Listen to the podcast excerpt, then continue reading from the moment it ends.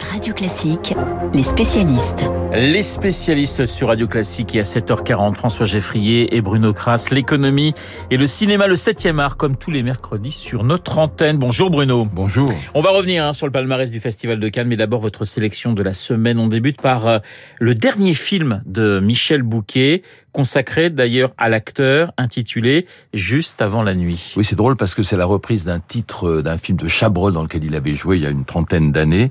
C'est signé Jean-Pierre Larcher, qui est à la fois un photographe et un documentariste. Et c'est un espèce de poème visuel. Michel Bouquet est seul dans un hôtel au bord de la mer. Il lit des textes et en même temps, il évoque tous les grands auteurs qu'il a rencontrés. Ionesco, Pinter, Beckett, euh, qu'il a joué. Il y a des images d'archives très émouvantes quand on le voit avec euh, Camus au moment où il joue Caligula à 20 ans. C'est assez extraordinaire. Et je vais citer juste une ou deux phrases. Il dit le théâtre, ce n'est surtout pas la distraction, c'est au contraire l'humiliation de comprendre le peu qu'on est.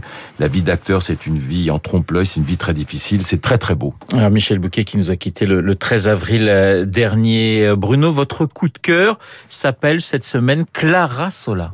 Oui, c'est un film signé par Nathalie Alvarez, qui est une Suédoise d'origine costaricaine. C'est l'histoire d'une jeune femme dans une montagne euh, costaricaine à 2000 mètres d'altitude.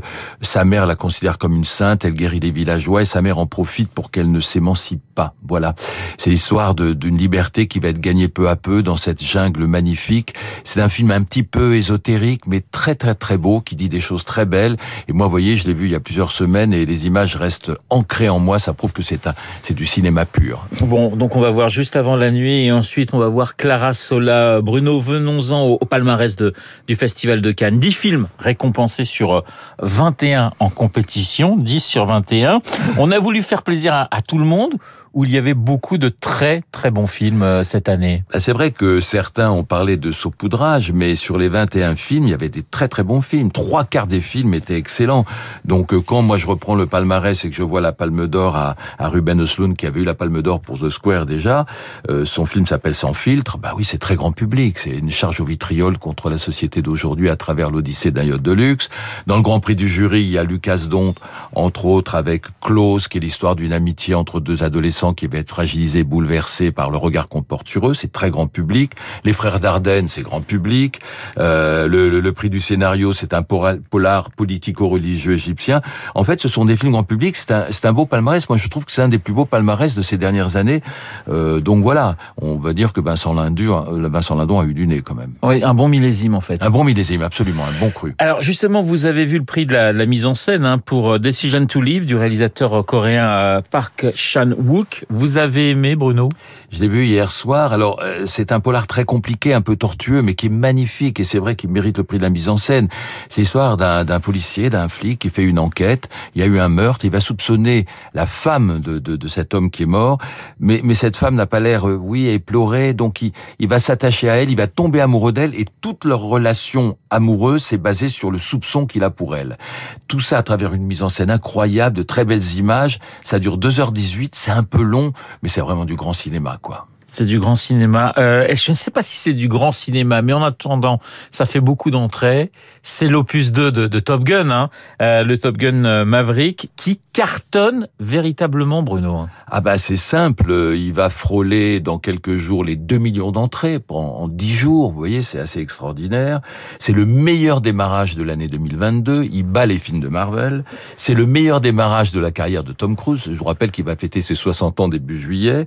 Le film a déjà euh, gagné euh, pas loin de 300 millions de dollars, alors qu'il en a coûté 170.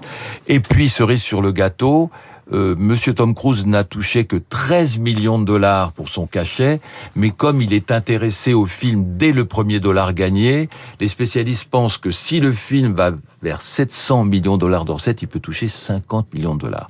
Donc quand on le voit sourire, quand il signe des autographes à Cannes, et qu'on dit qu'il a un sourire très généreux, il peut sourire. voilà, avec tout le respect que je lui dois. Ça veut dire que Bruno, on peut imaginer un troisième volet de Top Gun. Alors peut-être pas, on va peut-être pas attendre 36 ans entre le il premier. Il va avoir 60 ans le, ouais. le, le, le, 3 ou le 4 juillet prochain. Il aura 70 ans. Il va jouer un vieux vétéran. Alors pourquoi pas? Pourquoi pas Bah oui, en tout cas, ça cartonne. Hein. Merci Bruno. Le cinéma, comme tous les mercredis sur l'antenne de Radio Classique, avec euh, Bruno Kras à retrouver sur le site de Radio Classique, radioclassique.fr. On passe à l'économie avec François Geffrier, bien sûr. François, on parle énormément d'inflation et ce matin, puisque la hausse des prix s'accélère, eh bien, un produit symbole va lui aussi coûter plus cher. C'est l'eau en bouteille cristalline. Oui, vous l'avez dit, produit symbole, on le trouve dans tous les supermarchés de France. Euh, en fait, avec le Nutella, le Coca-Cola et les couches Pampers, c'est l'une des marques obligatoires, en fait, si vous voulez avoir des clients dans vos rayons. Ce produit est tellement symbolique et tellement bon marché, au contraire d'ailleurs des trois autres que je viens de citer, qu'on pourrait le confondre avec une marque de distributeur, marque Carrefour, Leclerc ou Super U, ou même avec un produit de service public quasiment ce serait oublier que le service public de l'eau est encore bien moins cher et se trouve en tournant le robinet. Carton absolu, cristalline, c'est 233 millions de packs de 6 bouteilles vendues chaque année. Et donc, Cristalline va briser un tabou. C'est imminent en augmentant ses prix.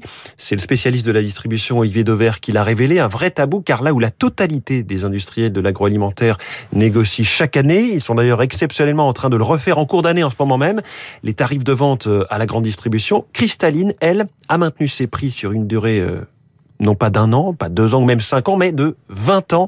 En fait, cela fait depuis le passage du franc à l'euro, 1er janvier 2002, que le prix des bouteilles de cristalline n'a pas bougé. 1 euro le pack de 6 euh, d'un litre et demi, donc 1 euro les 9 litres. C'est une moyenne qui n'a pas évolué. En tout cas, si vous aviez constaté une hausse, elle ne venait pas de la marque elle-même, mais du commerçant qui vous l'avait vendue. Alors, quel a été le, le secret de cristalline pour garder ces prix inchangés si longtemps? Une formule magique, en quelque sorte. Moins de plastique, c'est fantastique. Le patron du groupe Alma qui produit la cristalline, révélait ce secret dans le journal du Centre il y a déjà quelques années.